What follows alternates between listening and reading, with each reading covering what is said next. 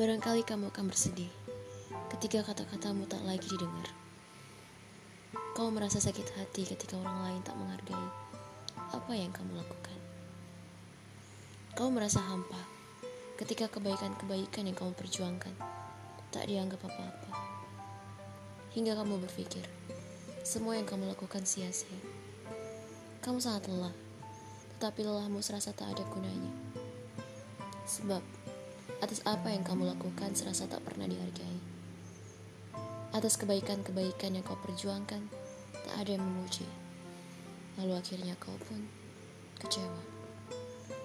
Jika itu yang terjadi, maka ada yang salah denganmu. Sebab kau melakukan sesuatu bukan berharap kepada Allah, tetapi kepada manusia. Begitulah, hal itu yang akan membuatmu kecewa. Bukan untuk itu seharusnya kita melakukan sesuatu. Sebab pujian manusia juga merupakan nikmat dunia. Nikmat yang semu. Amal kita akan rapuh jika kita mengharapkannya.